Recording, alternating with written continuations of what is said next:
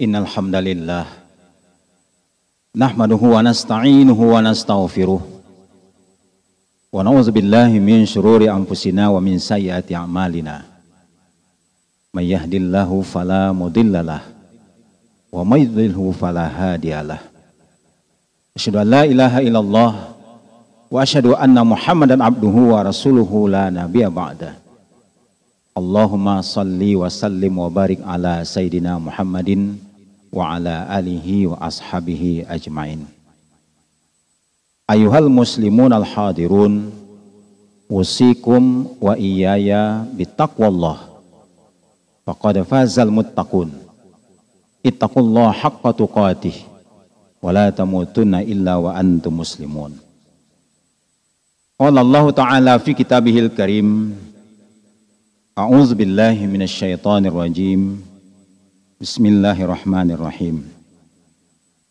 إن الذين يتلون كتاب الله وأقاموا الصلاة وأنفقوا مما رزقناهم وأنفقوا مما رزقناهم سرا وعلانية يرجون تجارة لن تبور ليوفيهم أجورهم ويزيدهم من فضله إنه غفور شكور.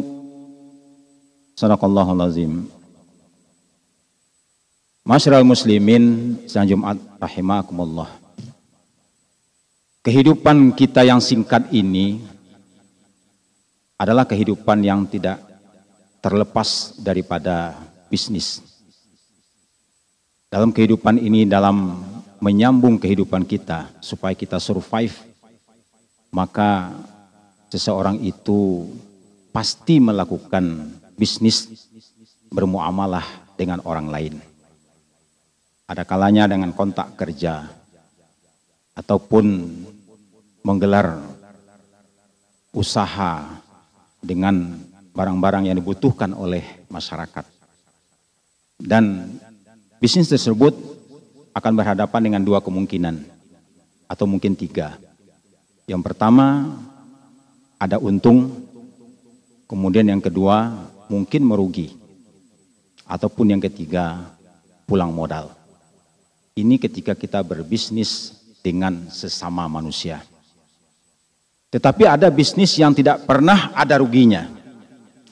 Itu ketika kita berbisnis dengan Allah Subhanahu wa taala. Karena Allah menyatakan liwafiyahum ujurahum. Allah akan menyempurnakan balasan terhadap bisnis tersebut wa yazidahum min fadlih dan Allah tambah dengan karunia-Nya.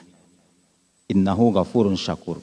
Karena Allah itu adalah Maha Pengampun dan sangat berterima kasih, sangat bersyukur terhadap apa yang dilakukan oleh hamba-hambanya. Ada tiga bisnis yang disebutkan di dalam ayat sebelumnya.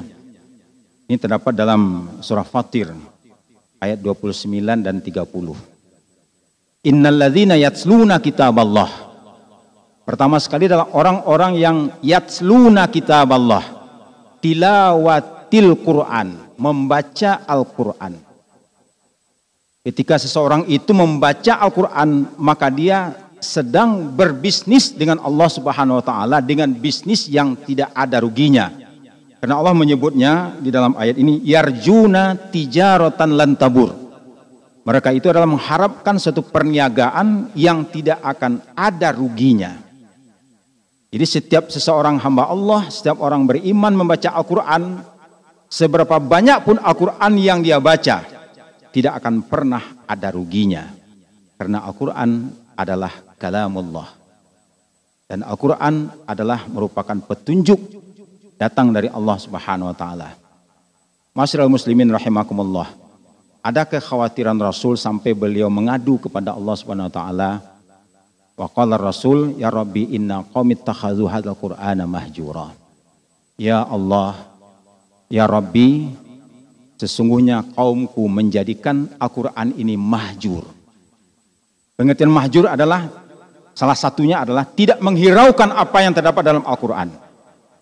Al-Quran dibaca tetapi tidak direnungkan, tidak difahami apa yang terdapat dalam Al-Quran. Itu disebut dengan mahjur.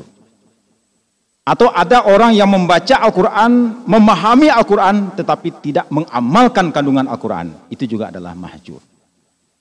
Inilah kekhawatiran Rasul yang terjadi pada umatnya. Jadi yang pertama adalah tilawatil Quran. Kemudian yang kedua adalah wa aqamus shalah, mendirikan salat. Penggunaan kata-kata aqamus shalah artinya melaksanakan salat dengan penuh kesungguhan.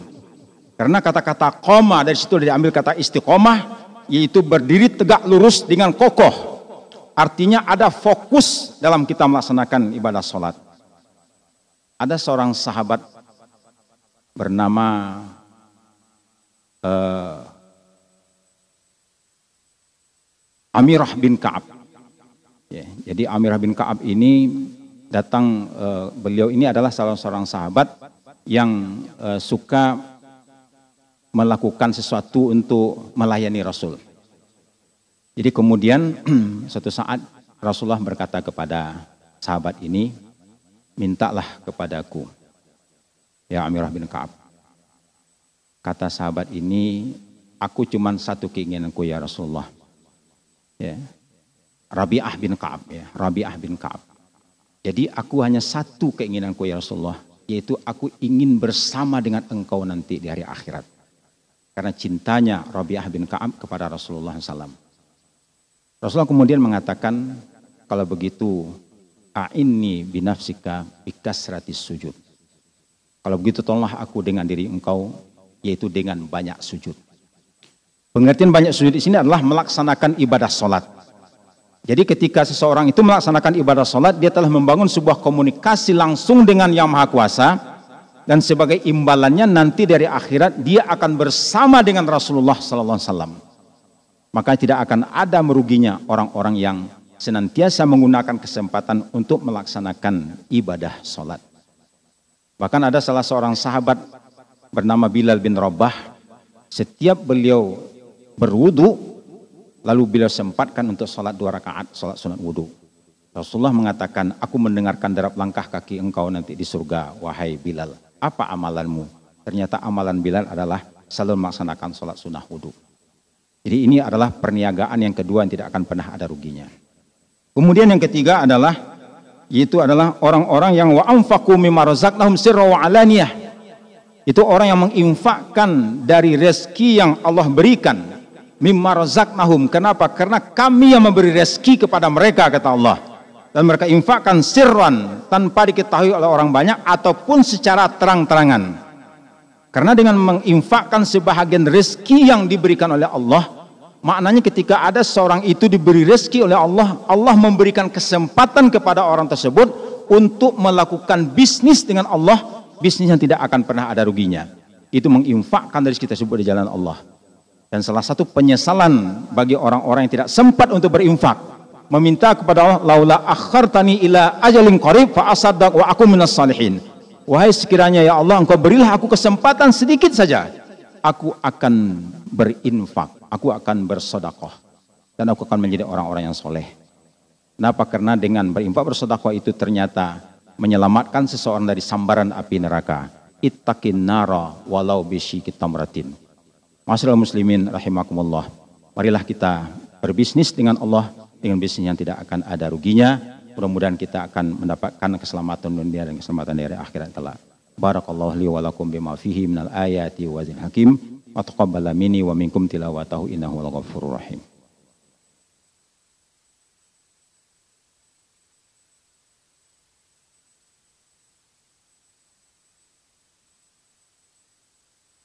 الحمد لله الذي هدانا لهذا وما كنا لنهتدي لولا أن هدانا الله أشهد أن لا إله إلا الله وأشهد أن محمدا عبده ورسوله لا نبي بعده Allahumma salli wa sallim wa barik ala sayyidina Muhammadin wa ala alihi wa ashabihi ajma'in. Ittaqullaha haqqa tuqatih wa la tamutunna illa wa antum muslimun. Inna Allah malaikatu yusalluna ala nabi ya ayuhalladzina amanu sallu alaihi wa sallimu taslima. Allahumma salli ala Muhammad wa ala Muhammad kama Ibrahim wa ala ali Ibrahim wa barik ala Muhammad wa ala Muhammad kama barakta ala Ibrahim wa ala ali Ibrahim fil alamin innaka Hamidum Majid. Allahumma ighfir muslimina wal muslimat mu'minina wal mu'minat al ahya'i minhum wal amwat innaka sami'un qaribun mujibud wa qadil hajat. Rabbana zalamna anfusana wa illam taghfir tarhamna lanakunanna minal khasirin. Rabbana la tu'akhidna in nasina aw akhtana. Rabbana wa la tahmil alaina isran kama hamaltahu alal ladzina min qablina. Rabbana wa la tuhammilna ma la taqata lana bih wa'fu anna waghfir lana warhamna anta maulana fansurna 'alal qawmil kafirin. Rabbana atina fid dunya hasanah wa fil akhirati hasanah wa qina adzaban nar. Ibadallah innallaha ya'muru bil adli wal ihsan wa ita'i dzil qurba wa yanha 'anil fahsya'i wal munkar يعظكم لعلكم تذكرون ولذكر الله أكبر الحمد لله الحمد لله الذي أرسل رسوله بالهدى ودين الحق ليظهره على الدين كله وكفى بالله شهيدا. أشهد أن لا إله إلا الله وحده لا شريك له إقرارا به وتوحيدا. وأشهد أن محمدا عبده ورسوله الذي لا نبي ولا رسول بعده. اللهم صل وسلم وبارك على نبينا محمد وعلى آله الطاهرين الطيبين وأصحابه أجمعين ومن سار على نهجهم إلى يوم الدين. فقد قال تعالى في كتابه الكريم أعوذ بالله من الشيطان الرجيم. يا أيها الذين آمنوا اتقوا الله ولتنظر نفس ما قدمت لغد واتقوا الله إن الله خبير بما تعملون. Amma ba'du ayyuhal muslimun. Usikum wa iyaya bitaqwallah faqad fazal muttaqun. Kaum muslimin. Sidang Jumat yang dirahmati oleh Allah subhanahu wa ta'ala Marilah kita senantiasa meningkatkan kualitas ketakwaan kita di hadapan Allah. Karena hanya dengan takwa inilah Allah menjamin kebahagiaan di dunia sampai kebahagiaan di akhirat. Dan hanya dengan takwa inilah Allah memberikan solusi untuk umat ini. Dan dengan takwa inilah sebaik-baiknya bekal yang akan kita bawa kelak ketika kita menghadap Allah Subhanahu wa taala wa tazawwadu Fa inna khairaz zadi taqwa. Berbekallah karena sebaik-baiknya bekal adalah ketakwaan. Kaum muslimin sidang Jumat yang dirahmati oleh Allah. Bahwa sesungguhnya termasuk sebaik-baiknya ibadah adalah kita husnuzan kepada Allah. Berprasangka baik kepada Allah dalam semua kondisi saat sempit kita berprasangka baik kepada Allah. Bahwa Allah lah yang akan mendatangkan kelapangan. Saat sulit kita juga berprasangka baik kepada Allah. Bahwa suatu saat Allah akan memberikan kemudahan. Inna ma'al usri yusra. Karena sesungguhnya bersama kesulitan itu ada kemudahan. Jadi tidak ada kata putus asa. Di sinilah Rasulullah sallallahu alaihi wasallam sebagaimana diriwayatkan oleh Ibnu Mas'ud. Beliau bersabda walladzi la ilaha illa ghairuh ma u'tiya 'abdun mu'minun syai'an khairan min husnidzan billah. Demi zat yang tiada ilah tiada Tuhan yang berhak disembah kecuali Allah. Tidak ada Tuhan lain kecuali Allah ma'utiya 'abdun mu'minun syai'an khairan. Tidaklah seorang hamba yang mukmin diberikan kebaikan melebihi kebaikan husnudzan. Min husnidzanni billah. Jadi tidak ada kebaikan melebihi kebaikan husnudzan. Jadi artinya kalau orang diberikan husnudzan, mau berhusnudzan kepada Allah, itulah sebaik-baiknya kebaikan. Dan ini adalah ibadah yang terbaik ketika kita beribadah kepada Allah Subhanahu wa taala. Walladzi la ilaha illa ghairuh. Kemudian Nabi bersumpah lagi. La yuhsinu dhan, la yuhsinu abdun billahi dhan. Tidaklah ketika seseorang berhusnudzan, berprasangka baik kepada Allah, illa a'tahu Allahu dhannah, kecuali Allah akan memberikan prasangkanya tadi. Orang yang berprasangka baik kepada Allah, Allah berikan itu kebaikan. Dan sebaliknya kalau orang itu suudzan, berprasangka buruk kepada Allah, keburukan juga akan menimpanya. Dzalika bi anal karena kebaikan itu ada di tangannya Allah. Makanya di dalam hadis qudsi yang lebih tegas dijelaskan, ana inda dhanni abdi. Sesungguhnya aku bersama prasangka hambaku terhadapku.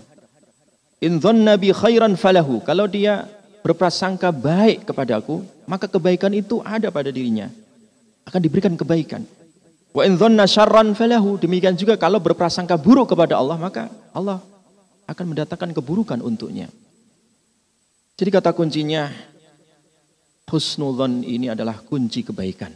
Kunci dari semua solusi dari kesulitan dan problematika kehidupan manusia. Sehingga orang yang husnudzon itu tidak pernah dia pesimis. Orang yang husnudzon itu akan lapang dadanya. Orang yang husnudzon itu akan senantiasa panjang harapannya. Ketika dia susah, dia berprasangka baik kepada Allah. Suatu saat Allah memberikan kebaikan-kebaikan dari kesusahannya ini. Ketika dia sakit, dia juga berprasangka baik kepada Allah. Wa idza maridtu fahuwa yashfin. Ketika aku sakit, Allah lah yang menyembuhkan. Ketika rezekinya sedang sempit, sedang sulit, PHK di mana-mana, dia pun tetap berprasangka baik kepada Allah Subhanahu wa taala.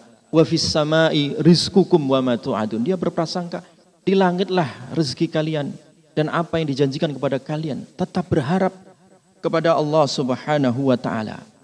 Makanya salah satu amalan Nabi sallallahu alaihi wasallam yang paling beliau kagumi adalah kana yu'jibuhul fa'al. Nabi itu sangat takjub, sangat kagum dengan satu amalan yaitu al-fa'al. Berprasangka baik kepada Allah, berharapan baik kepada Allah Subhanahu wa taala, optimis terhadap segala sesuatu dan tidak pernah putus asa. Ketika Rasulullah sallallahu alaihi wasallam dikejar-kejar, ingin dibunuh, ya, ingin dibunuh oleh orang-orang kafir Quraisy waktu itu dan Nabi terjebak di sebuah gua. Abu Bakar yang bersama Nabi sallallahu alaihi wasallam juga khawatir ketika kepala noleh ke atas musuh sudah berada di atas kepalanya. Kalau seandainya musuh melihat ke bawah, tentu mereka akan melihat Nabi dan Abu Bakar. Dalam kondisi yang genting seperti itu, Nabi tetap mengatakan la tahzan innallaha ma'ana. Tak perlu susah, tak perlu takut, tak perlu sedih. Innallaha ma'ana sesungguhnya Allah bersama kita. Allah bersama kita. Ini husnuzan kepada Allah. Musuh mengepung kita ketika Allah memberikan pertolongan. Musuh tidak bisa melakukan apa-apa. Ketika Nabi Musa alaihi salam ketika dikejar-kejar oleh Fir'aun dan bala tentaranya. Dan Nabi Musa terjebak di depannya laut. Kalau seandainya nyebur tenggelam. Sehingga Bani Israel waktu itu agak pesimis dan mengatakan inna lamudrakun wahai Musa musuh akan mengejar kita kita terjebak Dijawab oleh Nabi Musa, qala kalla. Tidak usah takut, tidak usah begitu. Inna ma'iya rabbi sayahdin. Sesungguhnya bersamaku itu Allah. Allah bersama kita. Dan Allah akan memberikan jalan. Betul. Husnudonnya Nabi Musa ternyata membuka jalan. Walaupun di depannya adalah lautan. Mungkin perspektif manusia akan tenggelam. Tetapi dalam perspektif Allah. Itu jalan. Pungkulkan tongkatmu wahai Musa. Maka terbelahlah itu lautan. Dan Nabi Musa bersama kaumnya selamat. Husnudhan. Ketika Nabi Ibrahim alaihissalam di hadapannya adalah api yang membara. Nabi Ibrahim yang dilempar di tengah-tengah api. Tetap husnudhan kepada Allah. Nabi Ibrahim mengatakan hasbunallah wa ni'mal wakil. Allah yang mencukupi aku. Allah mencukupi aku. Husnudhan kepada Allah. Apa yang dikatakan oleh Allah? Kulna ya narukuni. Kami katakan, Allah katakan, wahai api, ya, uni bardau salama. Jadilah kamu dingin dan selamatkan Ibrahim.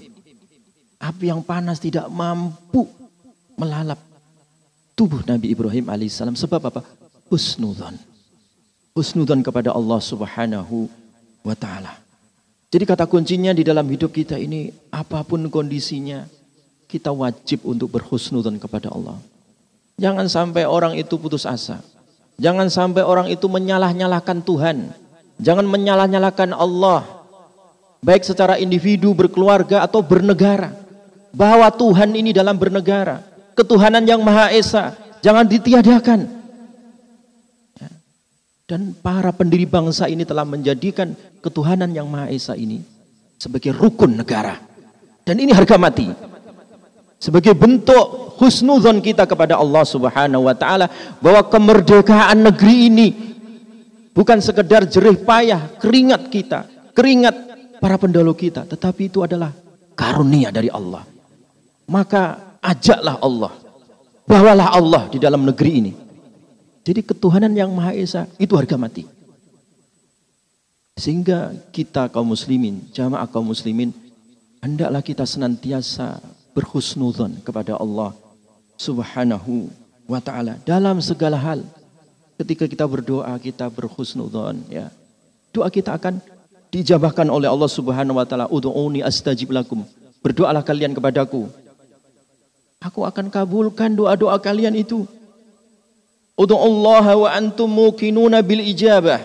Berdoalah kalian kepada Allah dan kalian yakin berhusnudzan bahwa doa kalian itu akan didengar oleh Allah Subhanahu wa taala.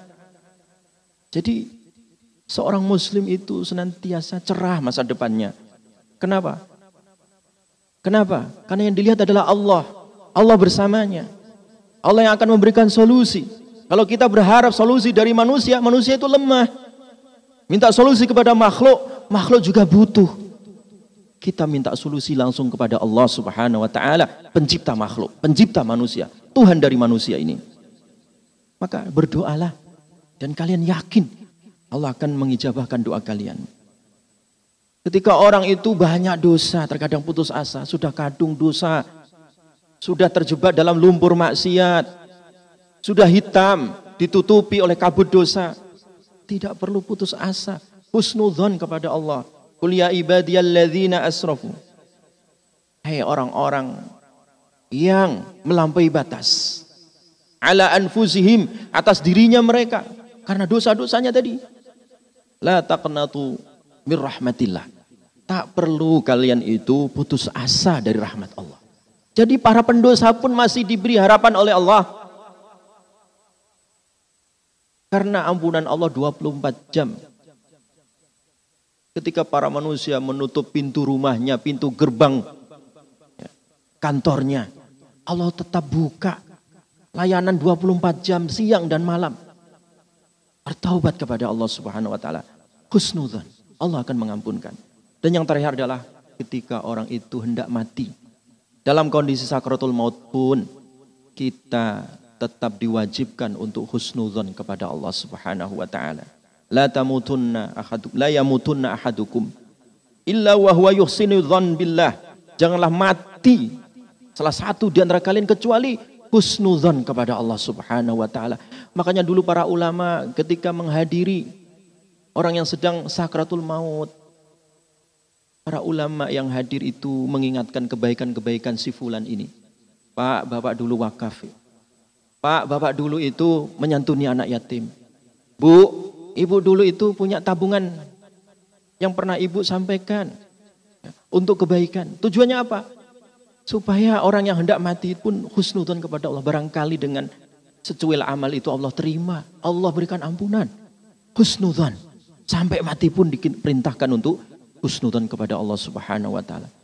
Jadi salah satu ciri kesempurnaan keimanan seseorang adalah husnudon kepada Allah. Berprasangka baik kepada Allah saat sempit maupun lapang. Saat sehat maupun sakit. Di mana pun berada dan kapan pun saja dia tetap berprasangka baik kepada Allah Subhanahu wa taala hidup dan mati. Mudah-mudahan kita senantiasa dikaruniakan sifat husnudzan ini sehingga kita senantiasa memperbaiki amal kita karena orang yang husnudzan senantiasa memperbaiki amal untuk meningkatkan ketakwaan kepada Allah Subhanahu wa taala. Aqulu qauli hada wa astaghfirullahal azim واستغفروه إنه هو الغفور الرحيم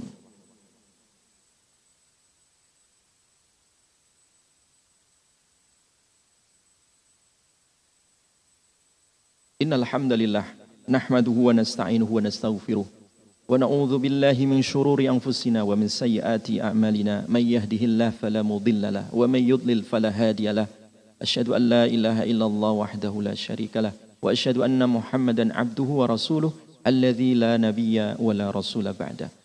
فقد قال تعالى في كتاب الكريم أعوذ بالله من الشيطان الرجيم. يا أيها الذين آمنوا اتقوا الله حق تقاته ولا تموتن إلا وأنتم مسلمون.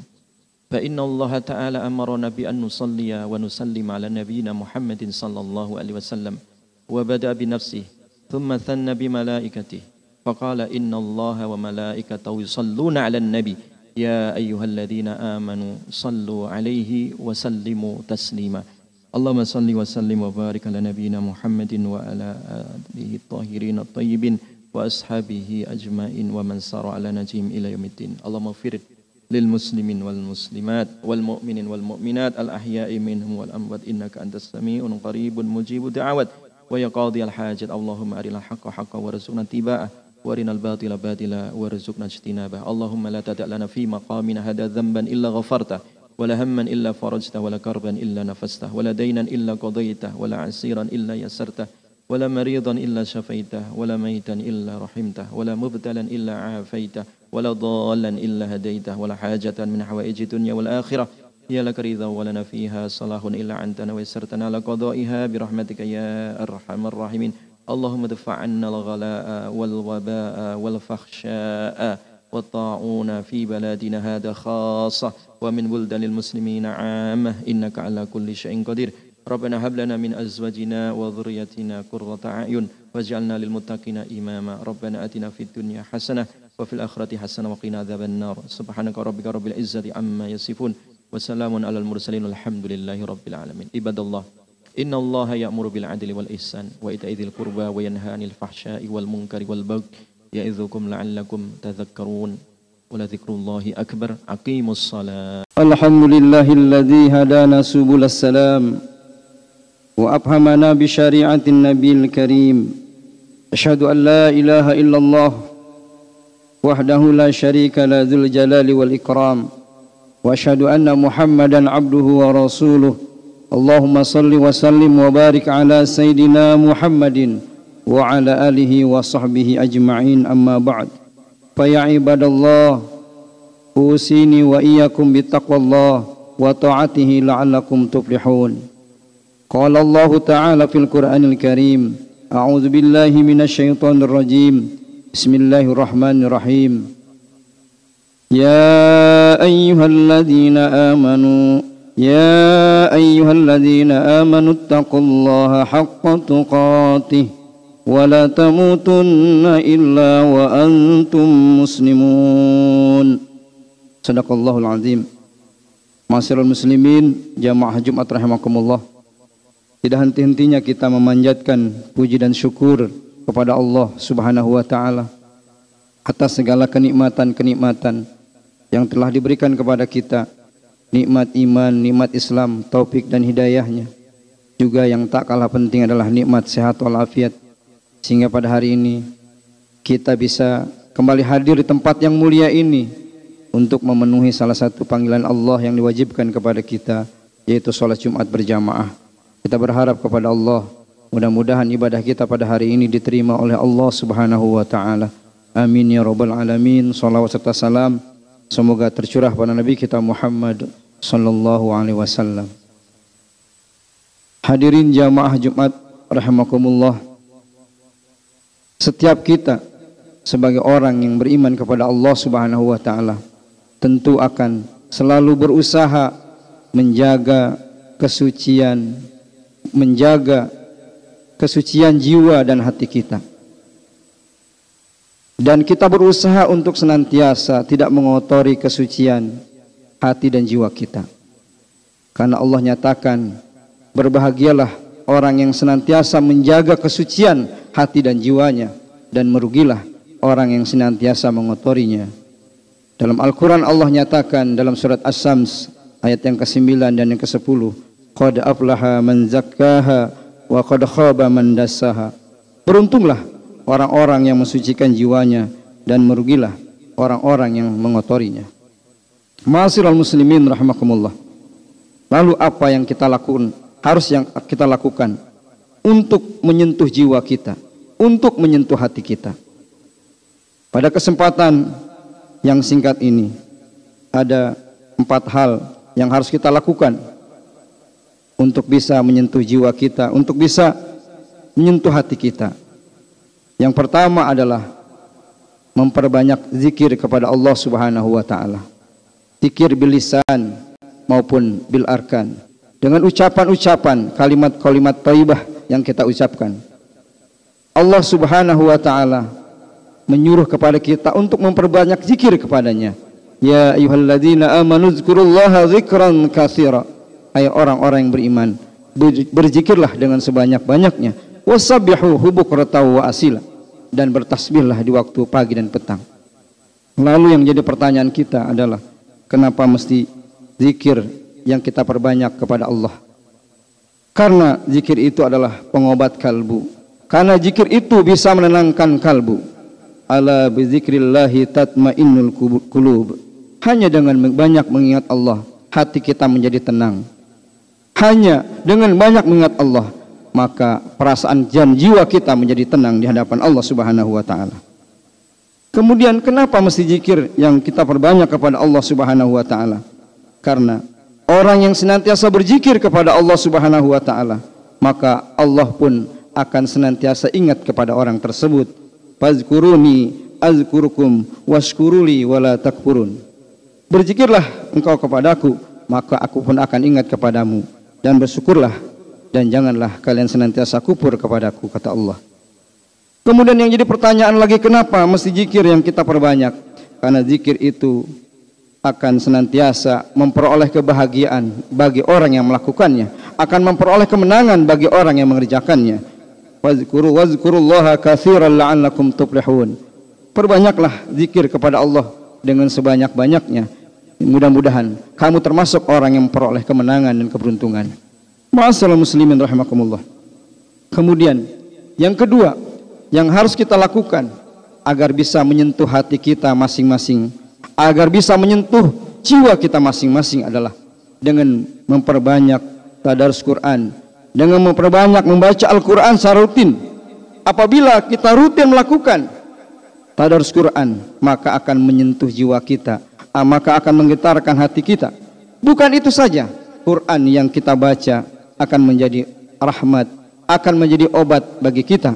Apalagi situasi seperti sekarang ini, maka perbanyaklah kita memperbanyak membaca Al-Quran agar Al-Quran yang kita baca menjadi obat, menjadi pelindung bagi kita. Wa nunazzilu minal Qur'ani ma huwa shifa wa rahmatul lil mu'minin.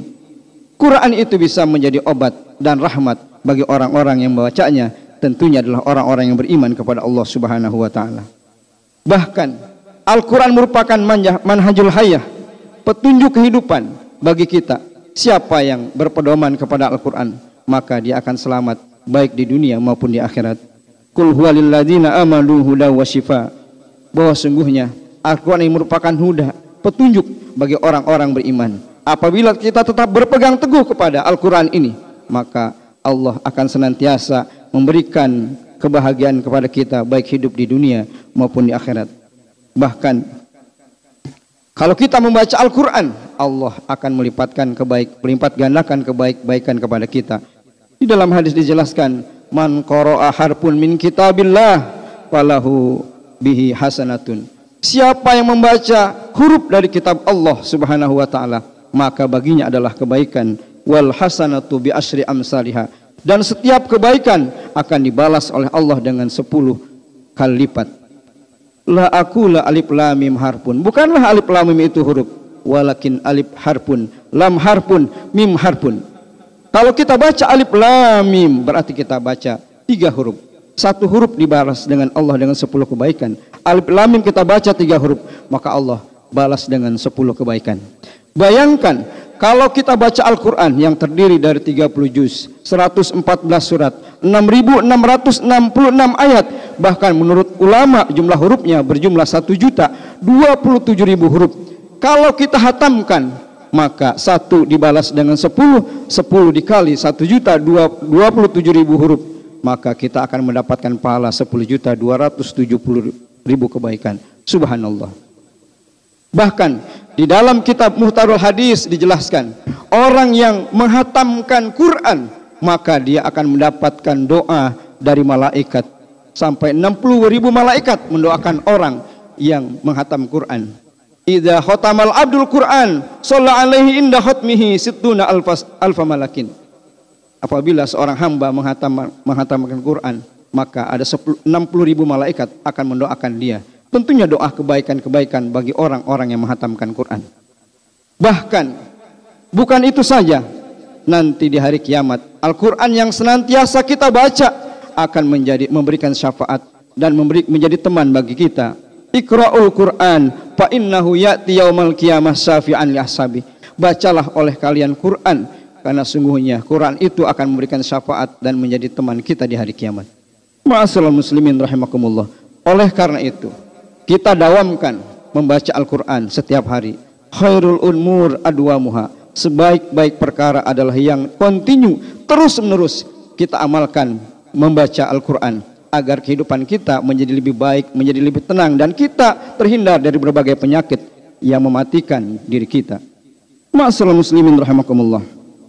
Kemudian yang ketiga yang harus kita lakukan untuk menyentuh hati kita, untuk menyentuh jiwa kita adalah dengan banyak mendengarkan tausiah-tausiah, menghadiri kajian-kajian keislaman. Apa manfaatnya dengan melakukan apa mendengarkan kajian-kajian, mendengarkan tausiah-tausiah, minimal kita menambah wawasan kita, menambah wawasan keilmuan kita, khususnya ilmu agama. Ternyata semakin banyak yang kita ketahui setelah kita mengaji dan mengkaji, maka kita menjadi tahu ternyata lebih banyak yang belum kita ketahui. Kalau kita sering mengkaji dan mengkaji kajian-kajian keislaman, tentunya manfaat yang kedua adalah memotivasi kita untuk meningkatkan kualitas dan kuantitas ibadah kita kepada Allah Subhanahu wa taala. Ma'asyiral muslimin rahimakumullah. Kemudian yang ketiga, kalau kita sering mendengarkan tausiah dan menghadiri kajian-kajian, ini menjadi evaluasi muhasabah bagi kita ternyata kita memiliki kekurangan-kekurangan ibadah kita belum sempurna karena ketika kita mengetahui bahwa ilmu-ilmu yang kita ketahui dan kita dapat itu dapat meningkatkan pengetahuan kita sehingga memperbaiki ibadah kita kepada Allah Subhanahu wa taala. Ma'asyiral muslimin rahimakumullah. Yang terakhir yang harus kita lakukan agar kita bisa menyentuh jiwa dan hati kita masing-masing adalah dengan banyak melihat orang-orang yang serba kekurangan. Nabi mengingatkan kepada kita, unjuru ilaman huwa asfala minkum. Lihatlah orang-orang yang berada di bawah kalian, wala tanzuru ilaman huwa fawqakum. Jangan selalu melihat orang-orang yang berada di atas kalian, bahwa azdaru wala tazdaru nikmatallahi alaikum. Karena kalau kita sering melihat orang-orang yang berada di atas kita, kita kadang menyepelekan nikmat yang telah Allah berikan kepada kita. Tapi manakala kita sering melihat orang-orang yang berada di bawah kita, maka timbullah rasa syukur kita kepada Allah Subhanahu wa taala. Kita banyak atau menjadi pandai mensyukuri nikmat yang telah Allah berikan kepada kita. Dalam hadis dijelaskan, "Man lam yaskur qalilan lam yaskur katsiran." Siapa yang tidak pernah bersyukur dengan yang sedikit, maka dia pun tidak akan pernah bersyukur dengan yang banyak. Bahkan Allah mengancam syukur Allah akan tambah. Tapi ketika kufur, Allah telah menyiapkan azab yang teramat pedih. Wa ita'adzana rabbukum la in syakartum la azidannakum wa la in kafartum inna azabi lasyadid. Kalau kita bersyukur kepada Allah, Allah akan tambah nikmat-nikmat tersebut. Tapi manakala kita kufur, Allah telah menyiapkan azab yang teramat pedih. Oleh karena itu, hadirin hamakumullah, marilah senantiasa kita berusaha setiap hari menyentuh jiwa kita, menyentuh hati kita agar memperoleh ketenangan, ketenangan bat, lahir dan ketenangan batin sehingga ketika nanti pada hari kiamat ketika di mana kita dibangkitkan oleh Allah Subhanahu wa taala yauma la yanfa'u malu wala banun di mana harta dan anak-anak laki-laki tidak berguna lagi maka orang yang akan menghadap Allah adalah illa man atallaha biqalbin salim adalah kecuali orang-orang yang menghadap Allah dengan hati yang sehat, hati yang bersih, hati yang tenang.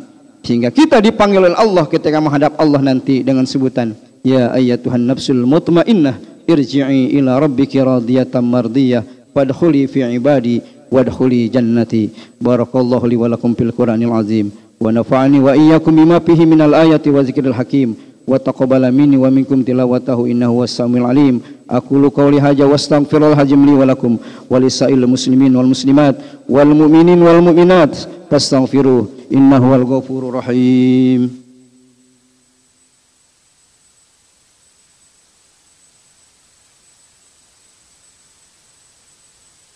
الحمد لله حمدا كثيرا كما أمر أشهد أن لا إله إلا الله وحده لا شريك له إرغما لمن جهد به وكفر وأشهد أن سيدنا محمدا عبده ورسوله سيد الإنس والبشر اللهم صل وسلم على سيدنا محمد وعلى آله وصحبه ما اتصلت عين بالنظر وأذن بخبر أما بعد فيا أيها الناس اتقوا الله وذروا الفواحش ما ظهر منها وما بطن وحافظوا على طاعات وحضور الجمعات والجماعة. واعلموا أن الله أمركم بأمر بدأ في بنفسه وثنى بملائكته كرسه. فقال تعالى ولم يزل قائلا عليما إن الله وملائكته يصلون على النبي. يا أيها الذين آمنوا صلوا عليه وسلموا تسليما. اللهم صل على سيدنا محمد وعلى آل سيدنا محمد كما صليت على إبراهيم وعلى آل إبراهيم وبارك على محمد وعلى آل محمد كما باركت على إبراهيم وعلى آل إبراهيم في العالمين إنك حميد مجيد. اللهم وارض عن الخلفاء الراشدين الذين قضوا بالحق وكانوا به يعدلون. أبي بكر وعمر وعثمان وعلي. وأن ستات المتممين لأسرة الكرام وأن سائر أصحاب نبيك أجمعين وأن التابعين ومن تبعهم بإحسان إلى يوم الدين اللهم اغفر للمسلمين والمسلمات والمؤمنين والمؤمنات الأحياء منهم والأموات برحمتك يا أرحم الراحمين اللهم أعز الإسلام والمسلمين وأهلك الكفرة والمشركين وعن كلماتك إلى يوم الدين ربنا اغفر لنا ولإخواننا الذين سبقونا بالإيمان ولا تجعل في قلوبنا غلا للذين آمنوا. ربنا إنك رؤوف رحيم. ربنا تقبل منا إنك أنت السميع العليم. وتب علينا إنك أنت التواب الرحيم. ربنا آتنا في الدنيا حسنة وفي الآخرة حسنة وقنا عذاب النار. عباد الله إن الله يأمر بالعدل والإحسان وإيتاء ذي القربى وينهى عن الفحشاء والمنكر والبغي يعظكم لعلكم تذكرون. ولذكر الله أكبر. إن الصلاة